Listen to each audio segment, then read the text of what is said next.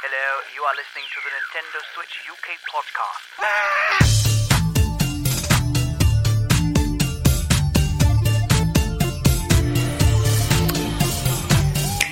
Hello, and welcome to episode number 148 of the Nintendo Switch UK podcast.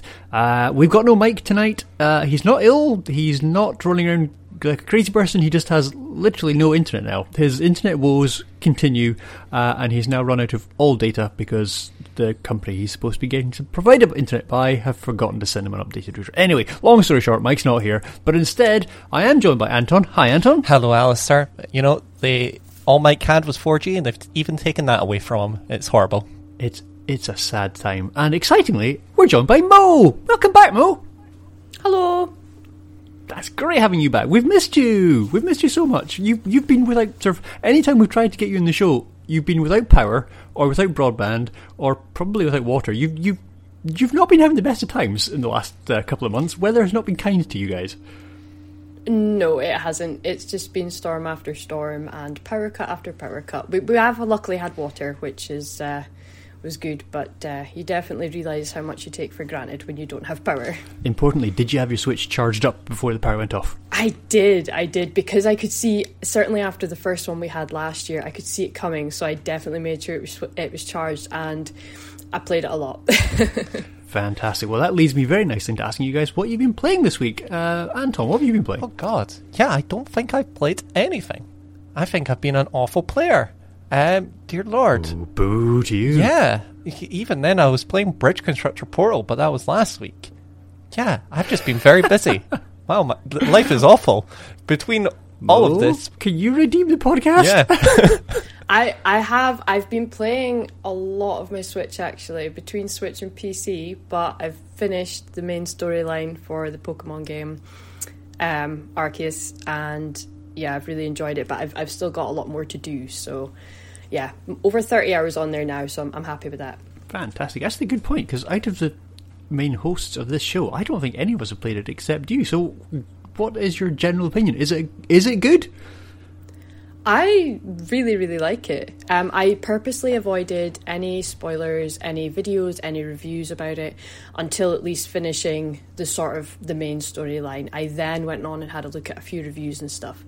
And uh, yeah, I, I've really loved it. I've loved the fact that it's more open. The the the sort of way that you catch Pokemon and stuff is has been approached differently. And there's there's just so much to do and each sort of section of the game. I don't want to say too much, but each sort of section of the game, you jump onto that bit and you're like, oh, look at this and look at this. Ah, I need to go over there. It's it's just oh, it's awesome. Um, best one, best one. Yeah, I would say. my so, does, does the real time sort of catching mechanic does that work better than the previous way that it was done when it was sort of you know turn based? Um, I I like both ways, but this way is kind of like you can you can sneak up on them all stealthy, which is something I like to do in other games anyway. So you can like crouch in the grass and and then just chuck a ball at them and hope it catches them. It works really well in the sort of lower level Pokemon, but the higher ones you're less likely to. Although I've had a few surprises. There's been some where I've managed to catch them and like that shouldn't have worked, but it's maybe just pot luck. So. Um, or you can go in and, and battle them with your own Pokemon to weaken them down. Um, or I don't know if there's any other ways. I think that's that's kind of Sounds it. pretty good. I it's think- quite it's, it's quite overwhelming for me. There's a lot to it, so I'm, I'm I might be wrong. There might be some other ways, but I think that's pretty much the main gist of it. Well, certainly the Discord seems to be in agreement with you. Everybody on there seems to be raving about it. But from now on, we're going to refer to you as Sneaky Sneaky Mo. That is your new name. Sneaky, sneaky. Yes, Yep, yes, that- that, that is works for me. What a gamer tag. well, to be fair, I'm a bit like Anton. I've not played that much. I played a couple of games of Mario Golf, and last night I was actually round at Mike's house. We were supposed to be having a games night. We tried playing Jackbox, but his sort of mobile phone that we were trying to use as the connection to the internet kept kicking us off sort of halfway through, and we just gave up and resorted to talking, which is weird. Gross. Yeah, Can't believe like this. that. I know the boy needs to get his internet sorted and quickly. Anyway, that's that's that's enough waffling. Um, we've had we've got quite a lot to talk about, and as of this afternoon, we then got a Pokemon Direct, which is added to the stuff we need to talk about. So we should probably get cracking. Let's talk about this week's news. Tell us, the people want to know.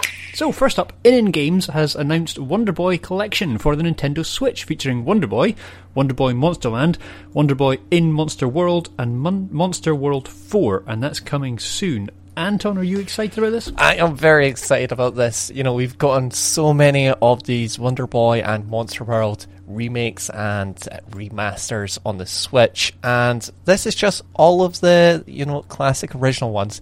But for me personally, and this means nothing to, to 90% of the people in the world, is they have Wonder Boy in Monster World. And that was the one I grew up with, and that's my favourite of the franchise, and I am just so happy that finally, even though it's not the full remaster treatment that they did with, you know, Wonder Boy 3, is that we have it. It's uh, better than nothing, and you know it's kind of nice to see a underrepresented franchise of the last couple of decades really kind of thriving and being able to make a return on this platform in the same way that Ys was a franchise that lay dormant for so long.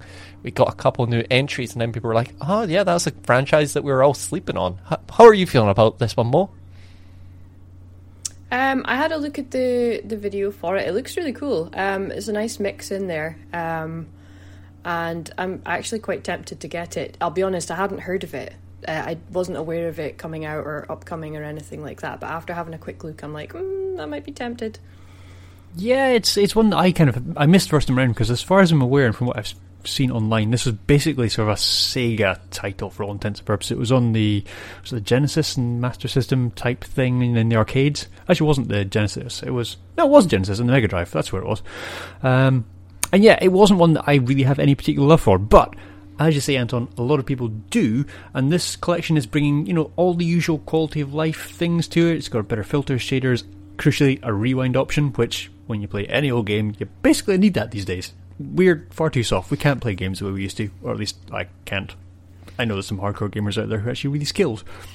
I'm not one of them. Uh, yeah, I think one of my, my most favourite gaming memories is attached to this franchise, and I'll be self indulgent and share it for a wee second. And it was, I was on a quest. I was playing it with my father. I was on a quest, and I was so far we'd gotten further than we'd ever gotten. And we lived in a big long row of flats, and a flat at the end of it had caught on fire and we could see the you know the the fire trucks and all that sort of stuff. And we could just kind of see people moving further and further up the building as we were just playing and try to get to the end of the quest as the flat was the block of flats were on fire. Uh, it didn't get near us, but it was quite fun to just see it kind of be like, hmm, that's that's an escalating problem, but we're getting quite well in this uh, desert quest. And that's my one Wonder Boy story for today. I mean, wow. I don't really know how to respond to that. I mean, I sort of feel that if a building's on fire, you guys should probably be leaving said burning building, but you know, Yeah, it was a big, it was a big long row of flats. It, it was like, okay, if it gets like that far, then then we'll be worried. But we we've got objectives to go. We just got the axe. It was rusty. Well, I, I may not have had much of a, a love for uh, Wonder Boy, but I do have fond memories of playing well, the uh, the old version of our next title. So, coming from Atari, we are getting Tempest 4000 for the Nintendo Switch, which, I mean, it was a classic arcade shooter, and I played it, I think, on PCs in my school from memory back in, you know, Computer Games Club, which I may or may not have attended. I will not disclose or confirm or deny that. Uh, yeah, did you do you guys remember this at all? Is this like long before your time? Yeah, this is a, an interesting one. As a, a non PC gamer, I recall some of the only ways to play this was they had a, a cracking title on the Atari Jaguar, I believe it was, or Jaguar CD even. Um, and then later they had Tempest 3000 on the Samsung Nuon, which was a failed console from the early 2000s. And here we are, finally, Tempest 4000 on consoles that actually play. It recently got a port onto PS4 and Xbox One, which had missed me by. I had heard about it coming to Atari VCS, the 2021 console, but I'm glad it's on the Switch, a console that I will actually play. And it looks like kind of a mix of like, like Pac-Man DX combined with like the classic Tempest style, you know, like it's extreme, even though it's in a classic arcade game. How about yourself, Mo? Um, I'd never heard of it before. Um, it is looks quite colourful and quite fast paced. Um, it looks like it would be fun, but I feel like I would struggle to play it personally. Um, just because of the fast pacedness I've noticed as as time's gone on, I, I'm starting to like the games that are a bit more chilled out. if that makes any sense. I totally get what you mean. For anyone who's never played Tempest, it's basically the best way you can describe it is it's like a shooter on rails, but not what you're picturing. So in front of you, there's a sh- shape. I mean, uh, from memory, I think it used to be a circle when I used to play it, but there's now all kinds of random shapes.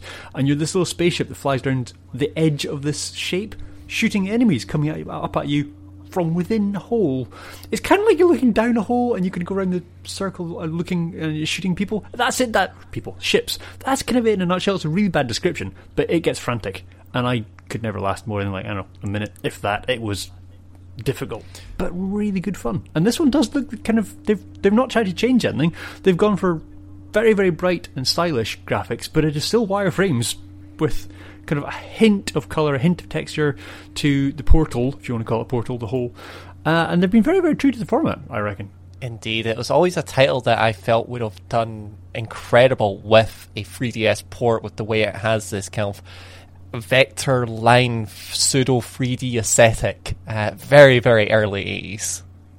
It's amazing we never got on the Virtual Boy. Okay, well, let's move on. Let's talk about the next game from Milestone, who've announced MotoGP 22 is coming to the Switch.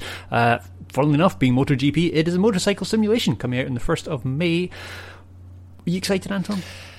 Um, you know, a little. Uh, you know, I find these games can be quite addicting, but I know that the last one will be super cheap. But I think they've done some novel things in here. They have, you know, the standard kind of experience that you would expect from a title like this. But what I thought was quite notable is they have like a recreation of apparently an iconic 2009 season where apparently there was an incredible rivalry that shook the MotoGP world and uh, you know that kind of a little bit more structured adaptation on the sport is interesting and as somebody as an outsider to the sport kind of getting this greatest hits moment um, perfectly curated as part of a game. That was novel but I don't think I'll be picking this one up uh, immediately shall we say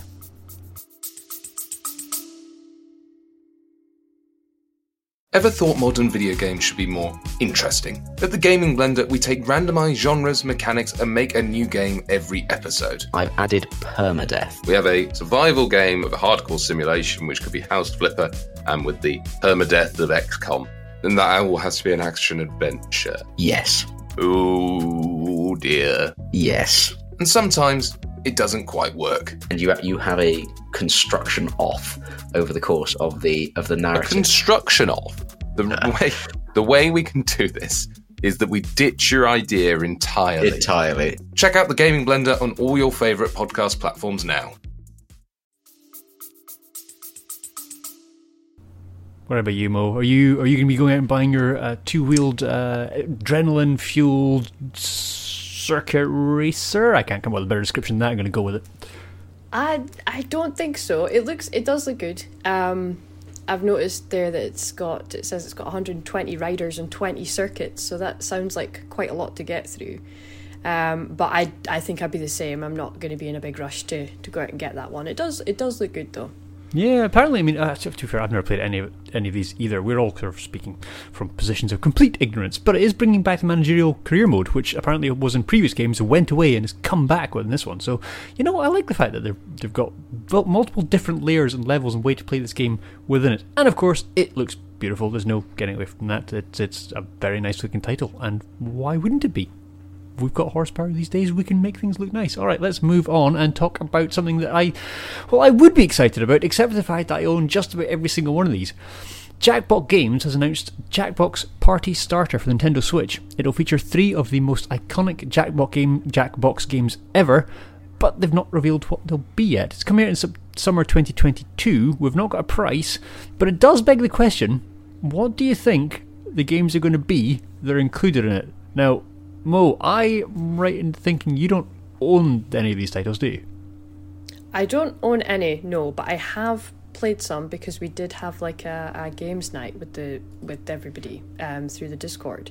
I remember, but I couldn't. I could not tell you what we played. I just remember we were timed, and I I I kept having to just put in random words. That's all I remember. It was so long ago, but I know that I had a lot of fun.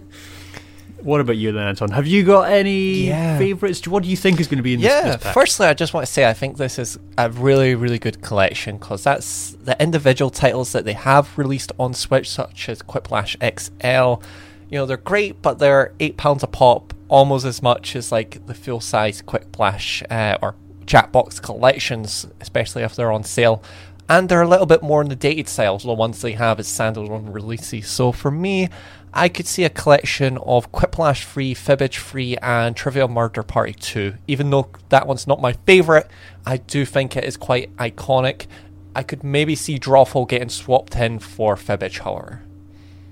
It is a bit of actually they're all fan favourites, and you're kind of right. I had written down, hadn't necessarily given them numbers. I had just gone with Quiplash and Fibbage because they're two of my personal favourites. I did have Drawful on the list, but I do have friends who I think they're in the minority, but they absolutely love Bidiots from I'm going to say it might be Party Pack three. I can't remember which pack Yeah. it's in, but it's it's another one where you draw and then you you draw pictures and you bid on them and you try and you screw each other and try and drive down prices, drive up prices. It's really good fun. But yeah, I reckon Quiplash, Drawful, and Fibbage are the likely candidates. But you're right, I do think Murder Party is probably going to be in there because it's the kind of one that everybody thinks of. Yeah, it's In that tough to, to kind of think about because, you know, if it was going for the best games, I think most people would lean to the early titles, but there is good stuff in these later titles. I think just most people aren't familiar with them yet. Yeah, the fact they're calling it or describing them as iconic games does make you think they're probably going to be going for the older versions. Indeed. Whether they give them a bit of a polish or not, I don't know. I'm intrigued to see what they charge for this though, because as you say, they charge eight pound for a standalone game. You can get the full games for, if they're in a sale, what about seventeen ish pounds? I think full price are about just over twenty. So it'll be interesting to see what they charge for three classic games. Yeah, uh, and especially since it's not on the same scale. You know, if it was, uh, you know, six classic games, you know, that would be the same price as the newest Jackbox. But this is a, a little bit in between, you know, in those kind of two value propositions. So only time will tell, and it'll be also interesting because those iconic Jackboxes are usually the cheaper ones. I think they're closer to 13, 12 on sale. So um, it'll be a where they price it to be competitive, even within of their own Jackbox lineup. Indeed. I may as well take this opportunity to shoehorn in our Patreon stuff because, as Mo mentioned, we have played Jackbox on our Patreon uh, Patreon nights. I mean, we've got uh, lots of perks that Patreons can get. Uh, there's a whole of extra shows. There's the prequel and roundup that Anton and Mike chuck out literally, well, one one a week.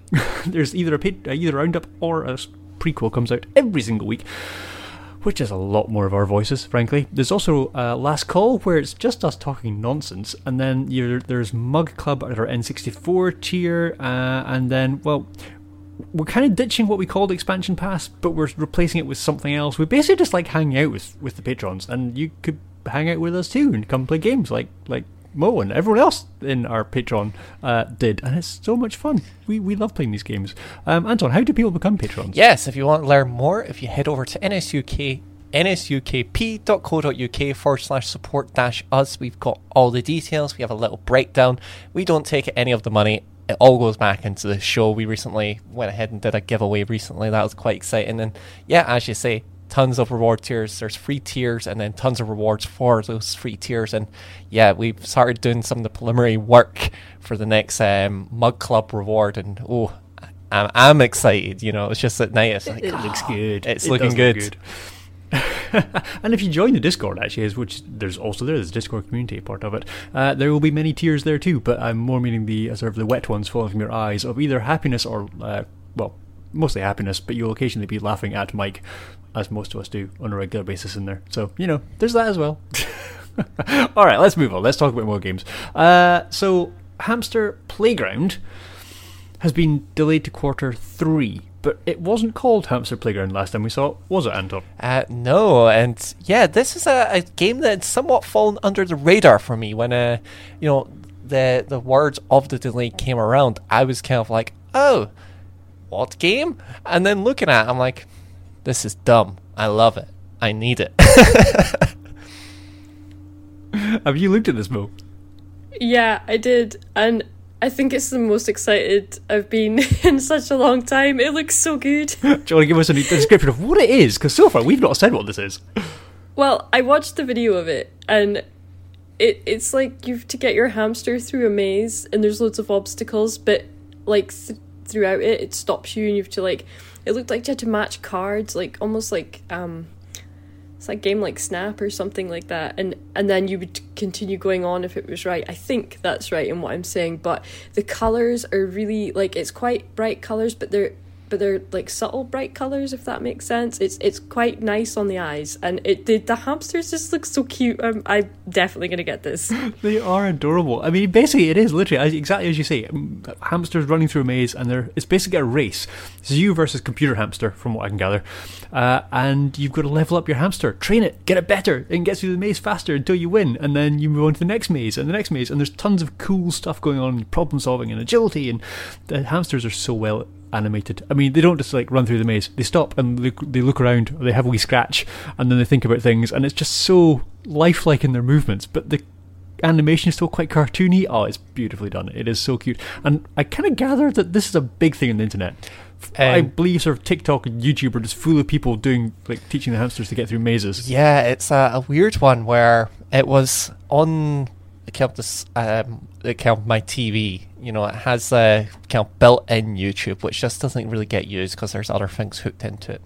So on there, you get like the raw, pure YouTube algorithm when I accidentally go onto it, and yeah, it's all of these hamster videos going through little wee Minecraft inspired mazes, and like they have these like spinning blades that are made out of cardboard, and the owners are like having to slow them down once the hamster's getting close to encourage it to go through, then spinning it back up. It's it's a weird world, but there's so many of them, and they have so many views. I can only imagine this is iPad babies babies tainting the internet one video at a time. Well, I mean, if you want to give it a go right now, it is on. Um, it's part of Steam Next Fest, so there's a demo available on Steam if you want to go and check it out, or you could just wait until Q3 when it comes out on the Switch. Uh, next up, Atlus. Let's bring you a new title. Is it Persona Five?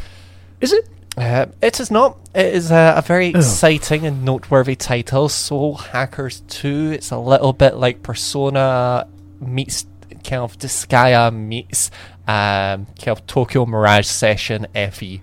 It looks kind of very fun and colourful and bubbly version of the kind of, I guess, you know, Persona S Shin Tensei Tensei Cell game featuring their version of the kind of Jack Frost mascot cell character. And yeah, it looks really good, but sadly it's not coming our way, is it, Mo? no um it looks like the kind of game that would fit quite nicely on the switch as well so kind of surprised by that but i got sort of a persona vibe from it as well when i had a look at it so it's it's a shame. Um it's one of those ones i would look at and think i'd like to play it and then i'd maybe leave it on my wish list for a bit and eventually get round to buying it. Um but yeah it's it's a shame that they're not putting it onto the switch Yeah, I don't get why. I mean, it doesn't visually look like it shouldn't run. I mean, it's not it's not an ugly thing, but it's also not sort of state of the art. It's not cutting edge graphics. It looks like we could run this quite easily. So I don't know why we're not getting it. Why does Atlus hate us? Yeah, I don't understand. It's very peculiar because I could maybe somewhat uh, kind of understand the idea if they wanted to have it just on PlayStation, but they've also got an Xbox. And this is definitely not an Xbox style game, even as somebody who is a fan and owns an Xbox. Um, it just feels out of place on that platform in the way that it feels organic on Switch. Oh, very weird. Very weird indeed. Actually, talking of very weird, that is a wonderful segue into our next story. The ongoing story of Gary Bowser, who a couple of weeks ago we were talking about, uh, he court case was decided against him. He was criminally prosecuted, popped into prison, and given us a forty million pound fine, something like that, or had to pay forty million reparations to Nintendo. Uh, but there's been more revelations coming from his lawyer, Anton. Indeed, yeah, it was four, 40 mil, so, uh, you know, a, a, a fraction, ch- uh, chumps change compared to, to 40.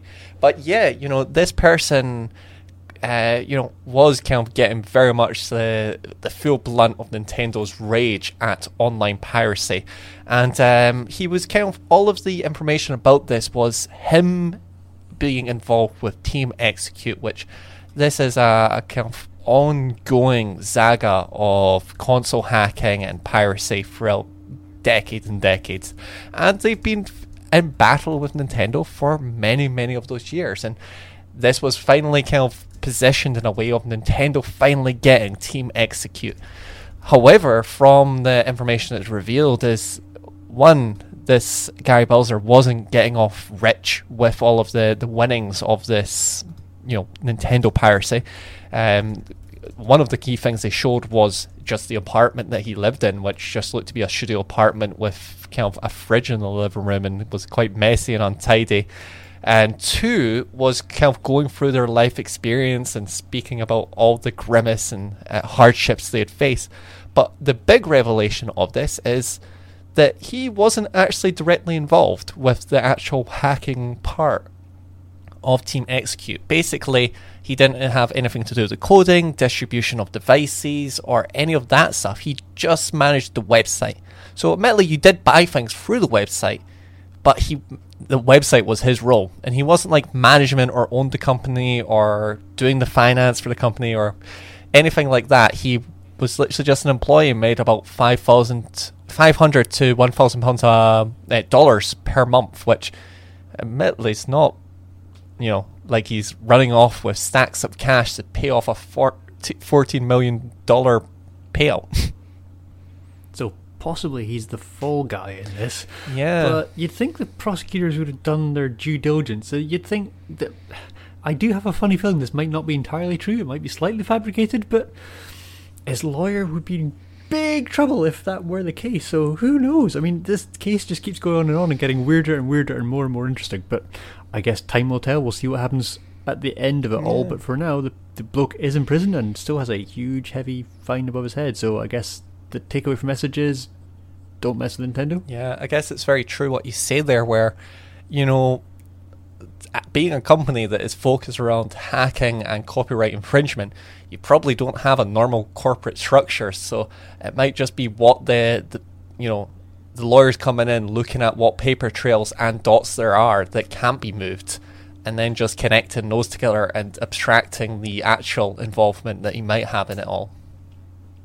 Indeed. All right, let's talk about our next story, uh, which is actually it's a complete change of tone. But the Toy Awards 2022, or actually it's the Toy Foundation's 2022 Toy Awards, uh, they've been giving out well, fun enough awards, and the license of the year went to a familiar IP to us, uh, Mo. Yeah, I was. Um, it's not. This isn't something I was aware of until just recently. Um, and I was having a little look over it, and I think they deserve it. I, I have a big love for Pokemon, as everybody probably knows, and I was kind of thinking as well. They've released quite an amount of games um, in a very short space of time recently. Uh, it's quite impressive, and the even all the sort of merchandising that that, that they have there there's a lot of it and a lot of it's cute and quirky and I would probably buy it all if I could but I hold myself back from that but yeah I think they deserve it I, I, Oh, Anton, would you make? Yeah, I, I concur, Mo. It's you know, there's no other franchise that has the same degree of ongoing sales success as Pokemon. Um, you know, it's kind of amazing. You know, we we constantly check in on this franchise on the podcast, and they're always breaking new records and going to new leaps and bounds. And here we are. You know, looking at let's say Star Wars: The Mandalorian. Look how much they were able to cash in with uh, Baby Yoda. Pokemon can do that with hundreds of characters. They have hundreds of Baby Yodas waiting to be cashed in on. Like the the well is so deep for the Pokemon company. and they just keep digging it. Every time they release new games, which we may or may not talk about later on, they come out with a whole load of new products that they can make into plush toys and cartoons and bedspreads and figurines and coasters and lights and I will I could keep going. I mean literally you can buy anything in the shape of a Pokemon or with a Pokemon on it. And I do mean anything. It's just insane. The power of that brand is phenomenal. It's by far and away the most successful Nintendo IP. People might think of Mario as the Nintendo mascot. But realistically, Pokemon is probably bigger than Mario. It might. I would say Pikachu is as recognizable, but there's no way they've monetized Mario as much as people managed to monetize Pikachu. It's just bonkers. Yeah, you know, Nintendo uh, Mario is a big IP for Nintendo, but Mario didn't demand their own company to manage it. And I think that says it all. It's not. Somebody in our Discord, because uh, some of our patrons can listen to us live, has just said they have a cur- they have a Pikachu curry. I mean, like I said, you can buy anything with Pikachu on it, apparently including curry. All right, let's move on and talk about Super Smash Bros. Ultimate. There's not a new character coming, sadly, but Min Min uh, is getting an amiibo coming out on the 29th of April. Anton. Indeed, which, you know, it's lovely to see the collection fill out as, you know, there's probably outside of Funko Pops not a collection of so many consistently produced video game characters and if there are they don't include Nintendo ones so it's lovely to see that fill out but sadly it looks like we're having to wait for Steve and Alex Mo Yeah, I noticed that. I, for some reason, thought the Steve and Alex were already de- released, but maybe we spoke about them coming up for being released and they're now being delayed since. I had I had that in my head for some reason. Um, I've had a look at them though. They they look pretty cool. The Min Min, I have I don't actually know what Min Min is. I'm really sorry, but it looks it looks quite cool. The the model of it. Well, uh, if you want to go find out what it is, you can go buy an amiibo of it. Uh, if you already know, then well, you may well be buying the amiibo regardless. Uh, let's talk about Mike's favourite rant at the moment: Kingdom Hearts for Cloud. It turns out it's not a particularly good experience, and I have a sneaking suspicion, Mo, you have tried this. Yeah, I have. Um, I don't know how many other folk have, have tried it, but I definitely it was a discussion I, I raised in the Discord as well. I actually went as far as um, I, I did like a screen record on my Switch and, and shared it just to, to sort of share my experience with people, and I didn't get very far through the game at all. Um, I didn't buy it though. I just tried the demo, and I will say that I'm using um, the the not the original Switch, the one before the OL OLED. Um, so I don't have an Ethernet port, and I I did wonder if maybe having an Ethernet cable would help because it's cloud based. So I didn't personally have a good experience. I was a little bit gutted because I thought this would be perfect on handheld. It's it's one of these games like I think a lot of people are the same. I really love it. I get confused at the story, but it's still one of those games that I still just play. Um, so yeah, I I wouldn't get it on my Switch. Um, but I'm kind of hoping that maybe over time that it sorts itself out. Um, but who knows? I'm I'm not too sure. But for now, I'm I'm definitely leaving it. Yeah, I, you know, we've spoken at lengths on previous podcasts at our disappointment that it is a cloud version, but outside of that, uh, I think it's a shame that the disappointment continues because I think when we saw that announcement, we kind of just went off the assumption that, like every other cloud game that's on the Switch that is labeled as cloud version, it would be handled by the same team and using the same service. However, it looks like it's using proprietary Square Enix technology and it's not holding out. And the, the one that gets me is they have like notifications that'll pop up being like, yeah, you know, due to network traffic, we're downgrading your quality. And it's like, oh, so I'm getting punished for your game selling well? it's a little bit madness. Um, yeah, it's it's a shame, especially since one that they're doing a cloud version, and two, they're not using the standardized, well, not standardized, but popular software out there in the market for doing it. It just it just beggars belief, but it's come it's kind of what we've come to expect. I think as soon as we heard it was going to be a cloud version, everyone's hearts sank, and there's really good ways of doing cloud. This is not it. Square Enix, go think again, frankly. Um, okay, let's talk about. Well, let's talk about something I'm really quite excited about. I'm quite excited about Mario Strikers Battle League, and we now know that that has been developed by Next Level Games, who created Luigi's Mansion 3, which is an amazing game, Anton. Indeed, and you know what? It kind of makes a lot of sense. I think Luigi's Mansion 3 is the best looking game on Nintendo Switch. You know, it's not pushing, well, it is pushing the hardware, but I just think it looks so clean, so shiny. It could be running on one of, you know, like the PlayStation 5, and I think it would fit in in a way that some other Switch games, like, let's say, Pokemon, does not. But it just looked so shiny, and that degree of polish and shine has seemingly transitioned to Mario Strikers Battle League. It just looks a league beyond, let's say, Mario Tennis and Mario Golf, even though they're outstanding titles in their own right. Mo? Yeah, I I think it looks really good. Um, I've not I've not played Luigi's Mansion Three or Mario Strikers, but I've heard very good things about Luigi's Mansion Three, which kind of is making me be like, mm, well, maybe I might look at getting that when it comes out or not long after. Um, it it does look really fun, and I think it would be if I I would assume it's it's co op as well. I think that would be a really fun one to to play as co op as well. Well, their next story makes me laugh a lot. so, if you've not heard, Street Fighter 6 has been teased this week. We've got a really cool trailer. They've not necessarily said which platforms it's going to be on yet, I don't think, but it's it's looking. Well, actually, I can't even say it's looking epic because the teaser trailer was pure CGI as far as the world seems to consider. I don't think it's actually gameplay footage.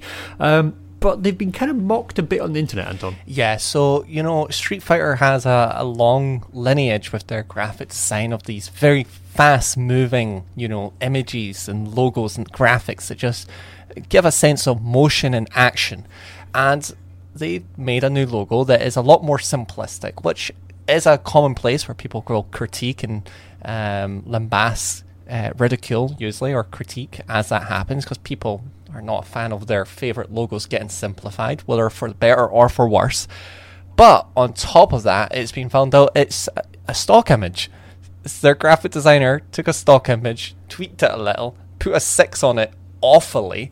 It's not even part of the logo, and then called it a day. They just searched SF logo and then typed a little font at the bottom. So it's not even properly minimalist. It's not even tastefully done. It doesn't play homage to the original. You know, they could have stolen, let's say, the Street Fighter font from dafonts.com and made a better logo.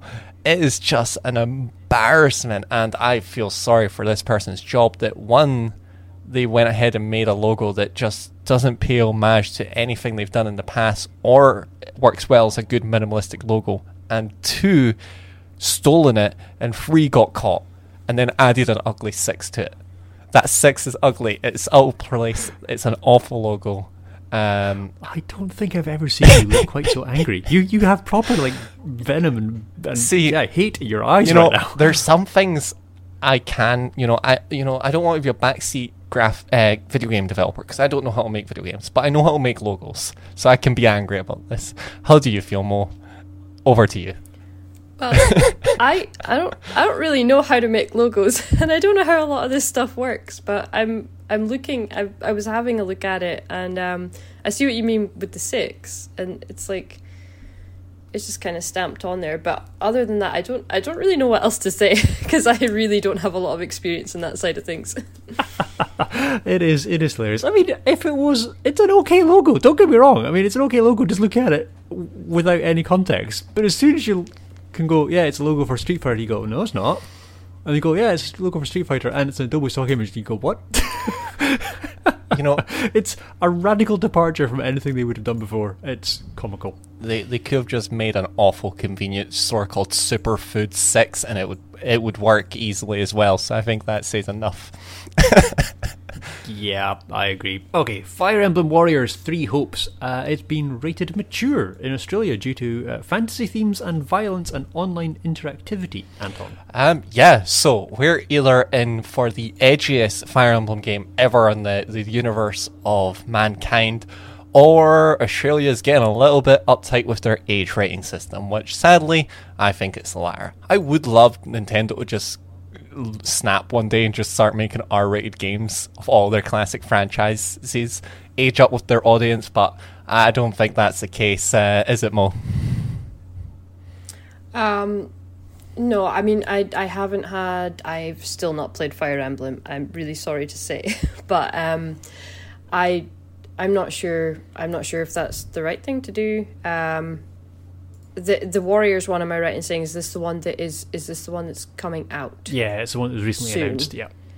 Yeah, yeah, that's right. I I didn't think it would need that, but I I guess other places rate them differently. Um, again, this is something I don't have a lot of experience in or knowledge about either. I feel Australia may have a bit of a habit of having relatively harsh restrictions and ratings on things, but I might be making that up. I could be pulling it out of thin air, but ah, hey ho, it's amusing anyway. Um, Twitter user, uh, I'm going to try and pronounce it, New Mirak Sure, go with that. Uh, they have made a really funny Kirby mouthful switch case, and I'm sorry, but I think this is adorable. It is just the cutest thing. Have you seen this, Mo? I haven't. I tried to find it earlier and I can't I can't see it, but I really want to. Oh, I really hold want on. to see this case. I'm going to grab a copy of this link. I'm going to copy it. I'm going to put it into the chat for our for our uh, Discord, and you can see just how amazing and wonderful this is. And while you're looking it up, Anton can tell me what he thinks of it. Yeah, so it's kind of based on the Nintendo Switch Lite flip case, which is one just a great case anyway. And to be honest, I wish they made one for the normal Switch. That's a great case, with the bottom chopped off a little, and it looks like Kirby has eaten a Nintendo Switch Lite.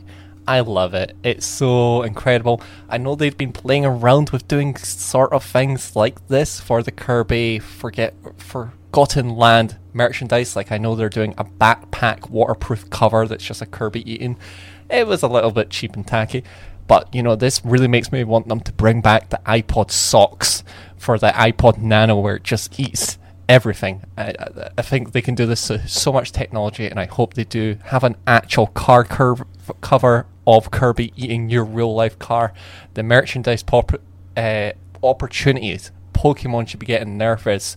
Kirby is here.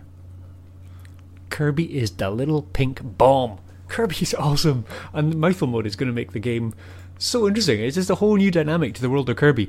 But Kirby swallowing your Nintendo Switch Lite is awesome. I mean, don't get me wrong, it's not it's not the most practical of cases because you can't carry anything else in it other than your Switch. And I suspect that the way they've designed it is probably either supposed to be a clam shell like flip thing because there's little bumps for your sticks, or it's really really stretchy and you stretch it over your Switch break your Switch. Or it may just be a graphic design and not actually turning into a real thing. But it's so cute. I just love it. Have you seen the link I've seen yet? I've sent through yet, Mo? And do you have an opinion? I've looked I've looked at it. I was bursting to say it. It's it's really really cute. I love it. They they need to they need to do more like that. It's so cute. It is awesome. Go look it up, uh, listeners. Just go find it. Go stop listening to us for a second. Pause. Go to a browser. Look up mouthful mode case. It's awesome. I think Nintendo Life had a story about it. That's where we found it. Um, go look on there. It is just the cutest thing. Okay, let's move on and talk about our next story, which is coming courtesy of Capcom. Uh, uh, we're back to Street Fighter again. This time they're releasing Capcom Fighting Collection, which is basically the Fighting Legends pack and includes a whole load of stuffs.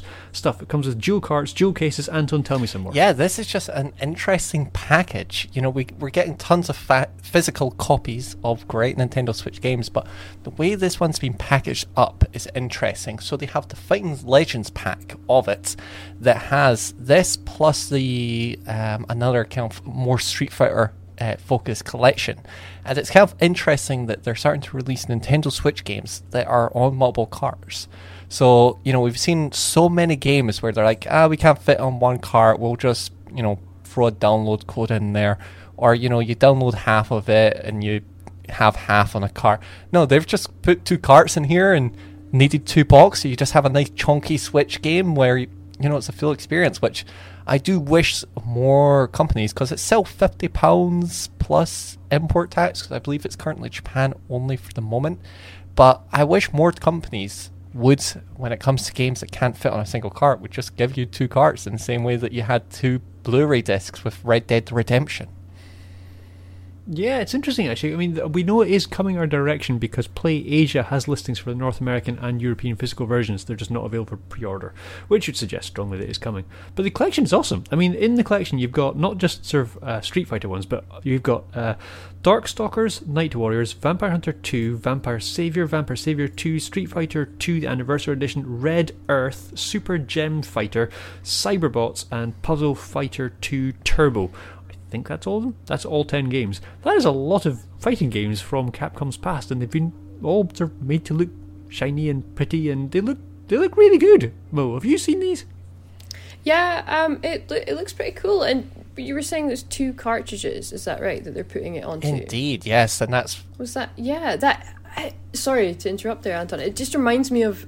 I, I'm sure you used to get VHS tapes if it was like a really long film. You would get two. It just reminded me of that. It's like it's a, it's retro games and it's also doing something that's almost kind of retro as well.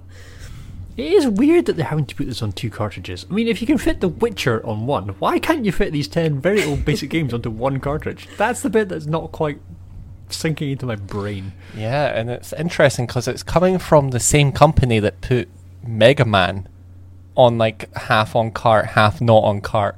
So uh, who knows what they're they're doing over there? Somebody needs to get them an optimization department. Frankly, that's that's just bonkers. But hey ho, There are- tis what it is.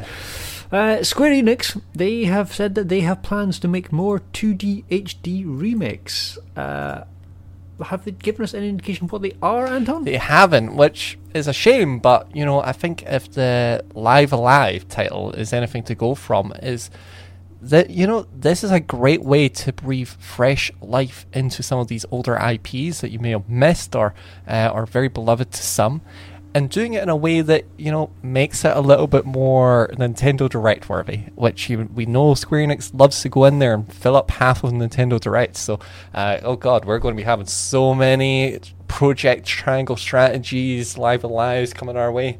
Uh, we won't know what to do with them all. Do you have any favourite Square Enix games, Mo, from the past? Um, Final Fantasy, but I never ever completed a game. I, I loved them, but I never managed to complete them. I think because I was younger and I found them quite difficult. Um, but I just love the art style in that of them. If it makes you Um, feel any better, I don't think I've ever completed a Final Fantasy. I've got right to the end of I think two, maybe even three of them, but I've never actually completed them. It's not that I've struggled; it's just I've got my attention's been sort of pulled elsewhere, and I just never go back to it. Have you finished any, Anton? Oh, I think we need to start up a kind of never final finished a Final Fantasy support group because I am part of that, and I think there's a lot of people that will be with us, and we can chat about which ones we didn't play uh, or didn't finish and how far we got in them. Indeed. Let's talk, move on. Talk about Splatoon three. It's now available for pre-order. Will you be pre-ordering, Anton? Oh yeah, I'm on board for this one. I I'm really excited. Uh, I sadly don't have my copy of Splatoon 2, and I've been craving it for months and months and months, uh, but holding off because Splatoon 3, oof, that's where it's at. Especially since I want to jump on those Splatfests, which God, it's been a while since they've done a Splatoon 2 Splatfest. I love this game. They could just print Splatoon 2 and put a new number on it, and I'll be happy. But it looks like they're putting in effort, which is uh, even better. I'm very excited for this one, Mo. Yeah, I'm I'm excited for it as well. I, I don't own Splatoon 2, but I have watched people play it. I've had a little go myself. I do enjoy it, but I just I'd never got around to getting it for some reason. But this next one makes me I am quite tempted to maybe pre-order as well. I'll see. Um, but it looks like it would be one that would be really fun again to play with friends and stuff. Um, yeah, I'm quite excited for it. I could see it being a huge hit. And speaking of huge hits, Mario Kart Tour, which is of course the mobile version of Mario Kart, is getting an update. Um, and well, to be fair, it gets lots of updates, but they're increasing driver caps for drivers, carts, gliders. Uh, they're bringing in extra bonus items. Uh, and I keep playing this. ga- I mean, I don't think Anton, have you tried it? No, um, I, I'm kind of doing it out of principle. I'm like, I don't want to play more free to play games. I wish it was It's a very a good one. Have you tried it, Mo? I I did have it. I had it on my old phone, and I played it quite a lot, and I really really enjoyed it. I'm not usually one that plays a lot of mobile games. The only other one would be in Stardew Valley. Um, that's just because I'm a big fan. But this one, it did hook me in for a little while. I don't have it on this phone just just because of the amount of time I put into it. I was like, no, I need this time for other games. Well, if you are a Mario Kart Tour uh, player, you will get the update uh, next week or maybe in two weeks' time, and uh, it will kick in and it will be awesome. Um, the CEO of EA has been talking about oh, football stuff. Frankly, I'm bored already. Anton, tell me what's going on. yeah. So basically, um, he's just kind of putting people to rest that you know them losing the FIFA IP after 30 years won't be a big deal. Um, claiming that the only thing they get in a non-World Cup year, because they can't technically do World Cup games anymore, is the four letters on the front of the box, which actually I'm inclined to agree with because it's a separate body they go to for licensing the team teams and player names, so they have all of that. So they're just losing out on the FIFA structure of it, which for the most part is literally just the World Cup. So inclined to agree there. And they argue that the FIFA brand has more meaning as a video game than as a body of soccer. Again, I'm similar to inclined because I don't know who's on. I don't know who does basketball. Um, I only know who does uh, baseball because the game's called MLB. Similar kind of effect there, and yeah, I, I don't know any of who does who does NBA? hockey. I don't know. NHL? Yeah, I do know that one. Yeah, that's in the name of the game. Yeah, but I know yeah, John. Ma- I know John Madden didn't invent American football, so Oh, he totally did. Oh, Absolutely. it's Madden John Ball. Madden is he is he is the man of American football. Yep, that's the that's the way it works. Okay, let's move on and talk about because I'm bored talking about football. Uh, let's move on and talk about Nintendo, who've been buying things up, and by things they're basically kind of buying up their kind of own property already, but not really. Tell me, tell me about them buying uh, SRD Co. Anton. Yeah, so this is a company that Nintendo's worked with ever since 1983, and they never do anything big. They've always been ports, they've done prototypes, um, you know, as mentioned, ported Donkey Kong to NES. I believe they programmed the jump function in Mario, which TBH is a big feature of Mario, so GG to them. And uh, more recently, they did build Game Builder's Garage. So, not like a big heavy hitter, but you know, a Nintendo IP, a Nintendo staple. Uh, definitely in Nintendo's home court. And yeah, it seems like more so some of Nintendo's most recent acquisitions have been more protective moves. You know, it seems to be safeguarding resources that they've been using for a long time. And to be honest, I'm surprised they haven't bought Monolith yet. That would be the big one. Ah, I hadn't even thought about that. Yeah, they are very much going around just kind of, as you say, being protectionist and pulling, pulling talent that is in the same mindset as them, that knows how Nintendo works, pulling all under one roof, and I get, guess that makes sense. Um, but there's a studio called Velan Studios who are kind of doing the opposite. So at the moment, they're they're a company that made Knockout City, and they have Knockout City published by EA, but EA, but they're basically kicking EA out the door. Why? Yeah, so it seems like after, I believe, currently they've just wrapped up or currently doing their fifth season, and after they move on to their sixth season, it will be fully free to play. Which you may be thinking, isn't it already free to play? And technically, yes, but they lock out certain game modes and weird arbitrary modes ways. So, you know, you can do like matchmaking and go into like four player games or as a team of four, but the kind of higher game modes are locked off and there's certain items that you can't use if you've not got the premium version. It makes so much more sense for this game to go free to play. I know it's they kind of marketed it as an EA original of, you know, there's this thirty pound game but you can have kind of the light version for free. But how it ended up being is you had the majority of the game for free and then this £30 DLC that didn't really add too much. So this game going properly free to play under their own control will hopefully do them a world of good and it seems like they've been doing quite well at adding their own content and hopefully building enough momentum to carry this game into their own ownership for a long time. Indeed. Now I know Mo, you have played this because we played it with you, uh, uh, with on one of the expansion chats. But have you played it again since, or is it just sat gathering dust on your Switch? I'm pretty sure I took it off because I, I was I was happy with the game. It was really fun playing with everybody. Um, had a lot of fun with it, but I just I, it wasn't one that I went out and bought. I don't think anyone else was really playing it that I knew of at the time. So I was like, I think if maybe other people had it, I would have because I wouldn't have minded. But now that it's free, I'm like, oh, maybe it's a good excuse to get people together again because I, I had a lot of fun with it. It was it was a good bit of fun. It was a good game. It it is. It's always worrying when they go free to play because it does mean. Are they going to start making it sort of pay to win, or are they just going to try and make money from skins and fun stuff? Who knows? I guess we'll find out. Um, 11-bit Studios has uh, shared that their next week profit, their, the profits from their net for the I'm losing the ability to speak. 11-bit Studios have shared that the profits from their game This War of Mine will be going to the Ukrainian Red Cross for the next week, which is kind of awesome of them. Anton, they're a Polish company, right? Indeed, and the War of Mine is very much you playing as a civilian during a horrific war. Um, so, one, I think it is a, a very touching way of kind of you know exploring these issues that many people are facing right now, and uh, and very great that you know they're able to send support in the little ways that they can. You know, it doesn't just have to be the big, massive companies lending a hand. It's nice to see little indie companies finding ways to be great in this time of crisis. And yeah, um, yeah, what a touching way to do it, and what a great game to cover this um, this void. Yep, I could not agree more. Uh, the Nintendo Switch Online, the Nintendo 64 bit, uh, it's got a patch, version 2.0.0, and apparently it's finally fixed the fogging issues, or rather, it's put the fog back, which is great to hear, Mo.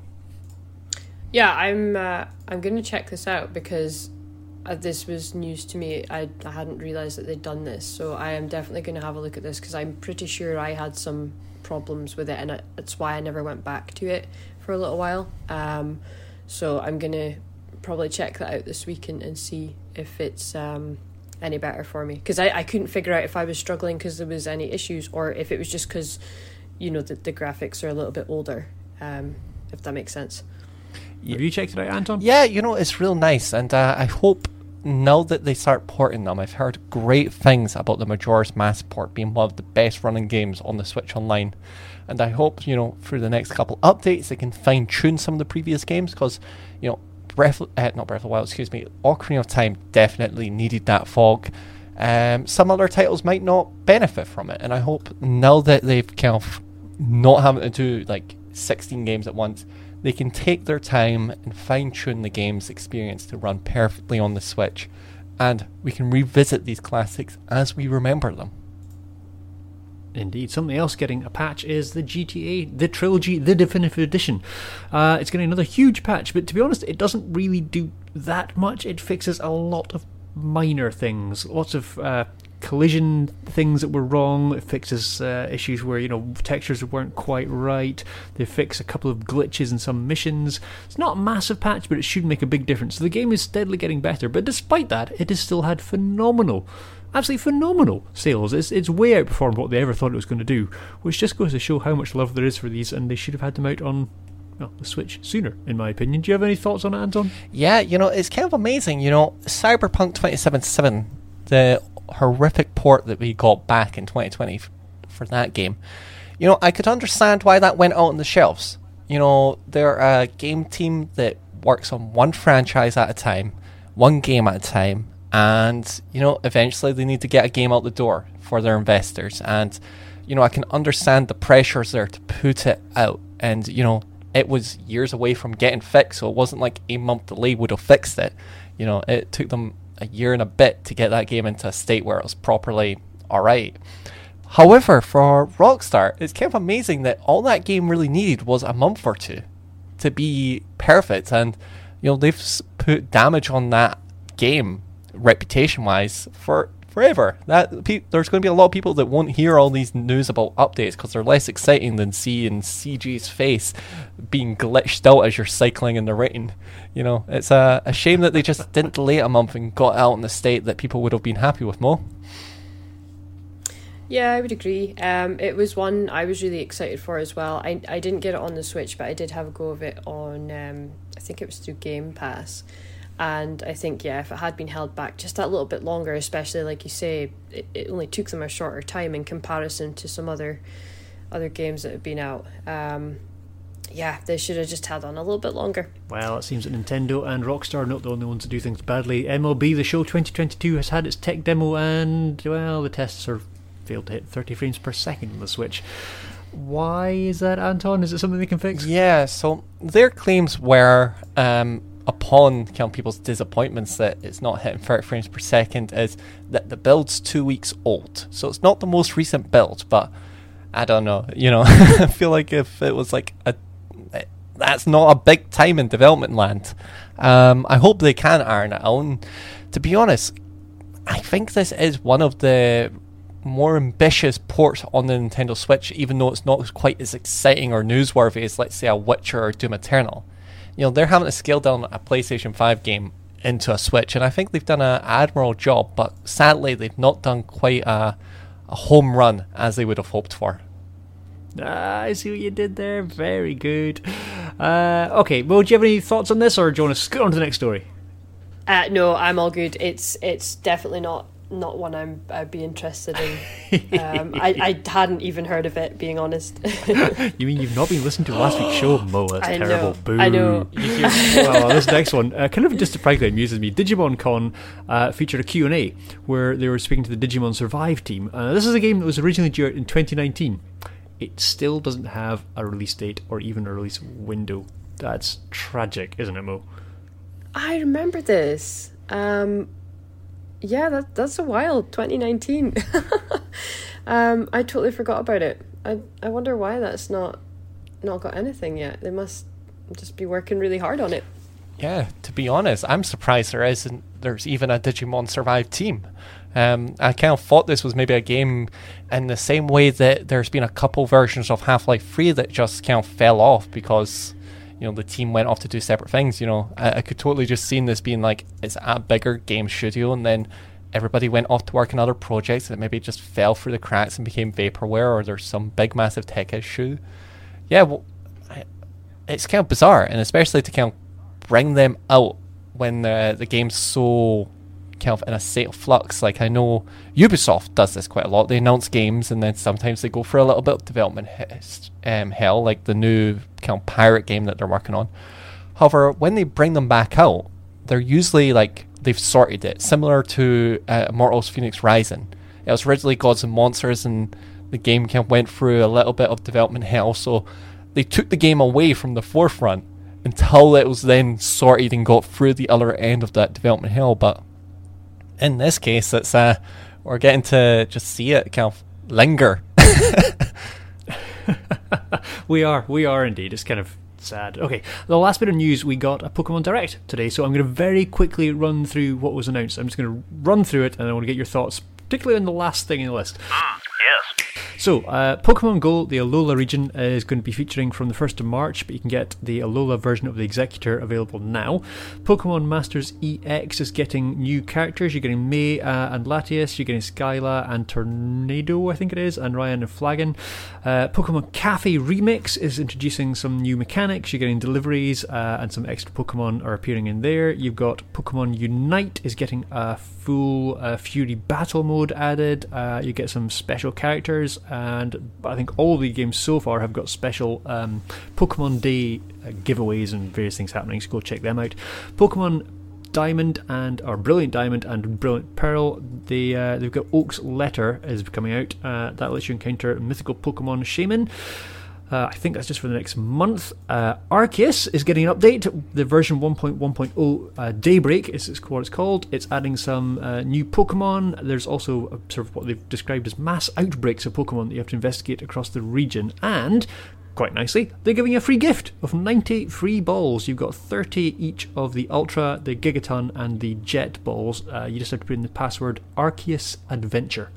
Uh, that's available until the 31st of March. There is going to be a new animated show based in the, I'm going to pronounce it, Hisari region. I think that's what they said.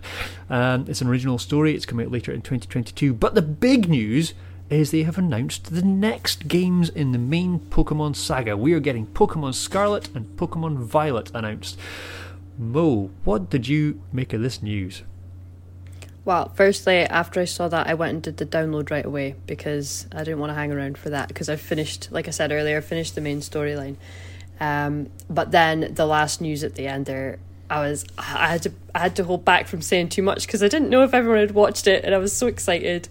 Um, it it gave me kind of similar vibes to this latest game as well. Um, and if anyone hasn't seen it, just go and watch it. Um, the, the starter Pokemon are adorable if anyone hasn't seen them yet.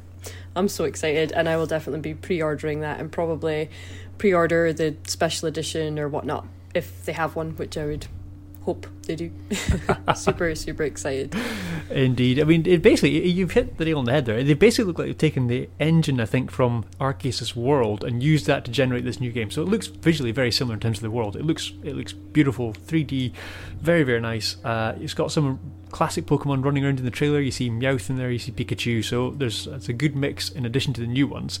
Um, interestingly, the trailer was about a real life security guard walking through a building, goes into the office of Game Freak, and he's in this room full of items. I can just see Pokemon fans around the world just poring over the detail of the millions of things in this room.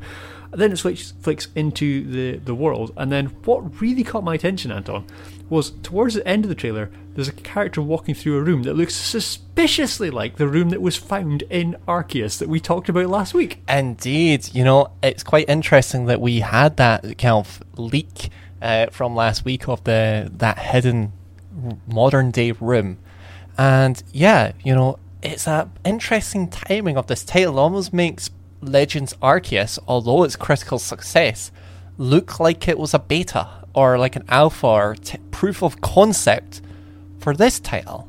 Um, this looks like they have combined the wildlands from Sword and Shield with Pokemon Legends Arceus. And the Legends Arceus was kind of them testing the waters of what an open world Pokemon would be. And now they're able to bring it to the modern day with, you know, towns and villages and all these different biomes. Um, I would have never have put money on seeing this game this soon. Like the fact it's the same year as Legends Arceus is mind-boggling. Like even if you said it was next year, I wouldn't have expected a new Pokemon entry on this scale that soon. But I Yeah, guess I mean they've just said late 2022, haven't they? Yeah. So it's, that's that's insane. it's kind of amazing that we've, as well as that, had so many Pokemon games since they announced Detective Pikachu 2. Where's Detective Pikachu 2, Game Freak? I want it. I'll give it time. I'm sure it will appear. Okay, uh, we are already running long. We've been going for an hour and five minutes, and we've not even reached the rumors. I think we should do some rumors. Now, I'm not normally one for gossip, but So Square Enix has uh, filed a trademark for Gex in Japan. Now, I thought we'd already talked about this, Anton. What's going on? Um, no, so uh, I think I think we brought this up when the I think it was maybe tied into Klonoa. I remember I was mentioning Gex, and then oh, we were talking about like uh, Australian Kazoo character, and I was like, oh my god, we got Kazoo, and then I was like, hmm, imagine if they brought back Gex. They're bringing back Gex. I am so happy for it. Gex is such a dumb character. Basically, if you're not familiar, it was like a cheap off-brand um, kind of platforming mascot from the late 90s and his whole gimmick is that he had awful awful pop culture references which i think in 2022 god it's time's moving it's going to work so well. Intercontextuality is so in. Gex was an innovator laid the foundations so ryan reynolds deadpool could run. It's like ryan reynolds as a, a lizard platformer and the quotes are so bad. Even if it's a port, I'm going to be so confused because I wasn't living in the 90s really, uh, but I love it. Have you heard of Gex, Mo? I have, and I played it a lot, but I didn't have the game. I had a demo. I, I don't know, like, you remember when you used to get PlayStation discs with magazines? I managed to, somebody passed them down to me as a kid, and Gex was on one of these, and this was a game I played probably the same part over and over and over again, and I loved it. And now that you've said about Ryan Reynolds, Anton, that is perfect. That would be absolute perfection. It would work very well. All right, somebody write to them and tell them they need to go and hire Ryan Reynolds right now and make this happen. You know, he, he likes games. He does Nintendo stuff. He could do this. Cool, sure. All right, uh, let's zip on then because that was our only rumor of the week, and we definitely now need to do a quiz. Okay, so uh, Mo, you maybe not been listening to the last couple of ones as you've already disclosed. Boo to you, but so no, far I did. I did. I just have bad memory. you heard baseball Well, and Anton's synced off. That's the one. Yeah. yep. Anton's at one point. Mike is at one point. James was on last week for the first time and got one point. So, you know, there's a bit of pressure here. Yeah, you've been Do you real. you're up for it? It's been a hard quiz this I- I- season. You've not been going light. I think I'm. I'm gonna give it my best shot. I'm feeling confident. All right, well, I'm testing you both this week because I decided to do the quiz on Switch games. So I'm not going way, way back. I'm doing it on this Nice. console, guys. This console. See how well you do. The first game is a 2017 adventure RPG. Any guesses? Zelda Breath of the Wild. It is not. Um, Xenoblade Chronicles 2. Again, it is not. It was launched on the 28th of September, so it wasn't a launch title, but it did come shortly afterwards. Hmm.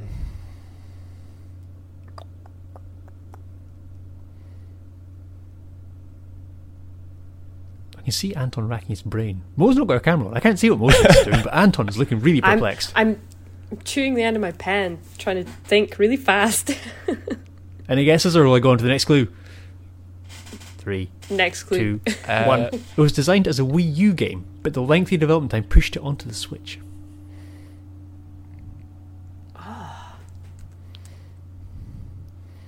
Um, Just chuck out any old action, any old is adventure it RPG. Xenoblade Chronicles Definitive Edition. Nope. Influenced by Fire Game Boy- Emblem? Nope, it isn't. Influenced by a Game Boy Color title. The Legend of Zelda: Link's Awakening. No, I love how much you guys are so wrong. You, when you Oh, get this, you're like, oh, d- why did I not think of that? Mo, any guess? Ni no Kuni. No, it's not. It won ah. the best original sports game at the National Academy of Video Games. National Academy of Video game? Game Trade Reviewers Award, apparently. Yeah, Sports game. That's a RPG. huge designed hit. for the the Wii U, designed for the Wii Based- U, an action RPG, based- but it won their best original sports game. based award. on a Game Boy Color game. Yep. I've played this. Oh, Mike's played this. um, I think you played this, Anton. Is it- as far as I'm aware. is- don't know if Mo's played it or not. is it Shantae? Oh, I don't know. No. Hmm. Mo, any guess? I, I have no idea. I, I'm gonna kick Uh, myself. Okay, I've got two more clues. It was developed by Sidebar Games with help from Nintendo, Um, and it's got a sequel coming out. Ah. is it One Two Switch? Nope.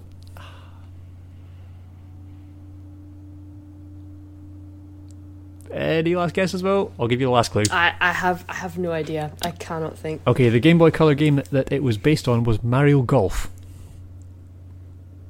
Uh, oh, so I need to get the subtitle for this. Um, Mar- There's no subtitle. It's just got a name. Two words. oh, You can do Mario it. Mario Golf. No, it's not Mario Golf. It's an action RPG in 2017. Mario Golf came out like last year. This year, maybe, not last year. So you're wrong. That was your guess. Eh-eh. Mo, give me a game that might have been an action RPG from 2017 that was kind of based on Mario Golf. Oh, golf with friends? No, it's Golf Story, you idiots. Oh, golf Story! Oh, I was thinking like first party. Ah, Oh god. oh, that was painful. All right, let's see if you can redeem yourselves with this one. So this one is a 2017 again Nintendo Switch fighting game.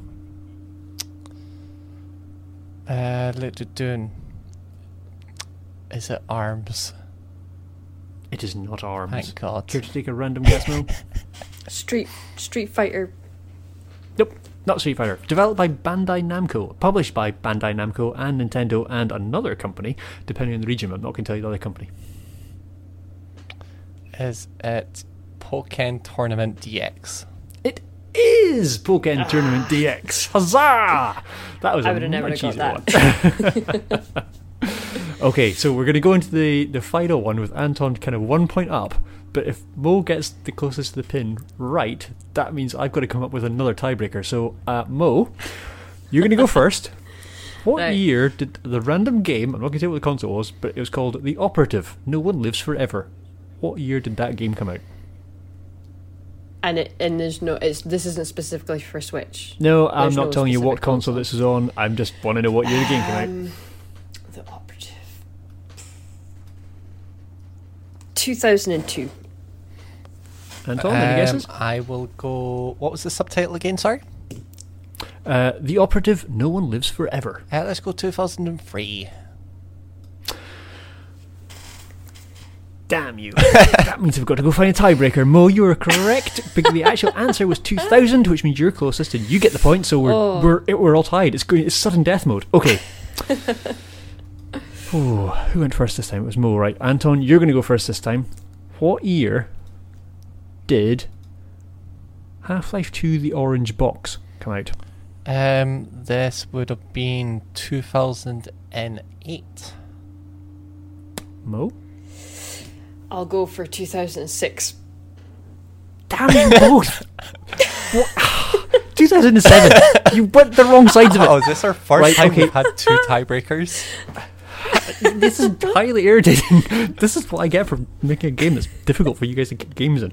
Okay, uh, right, I need to think of a random game on the spot. What year did Mario Kart, Kart Double Dash come out? Uh, Mo, go first. 2000. 2001. Well, at least now we have a winner. And that winner is. Anton! It's 2003. Ah, nice.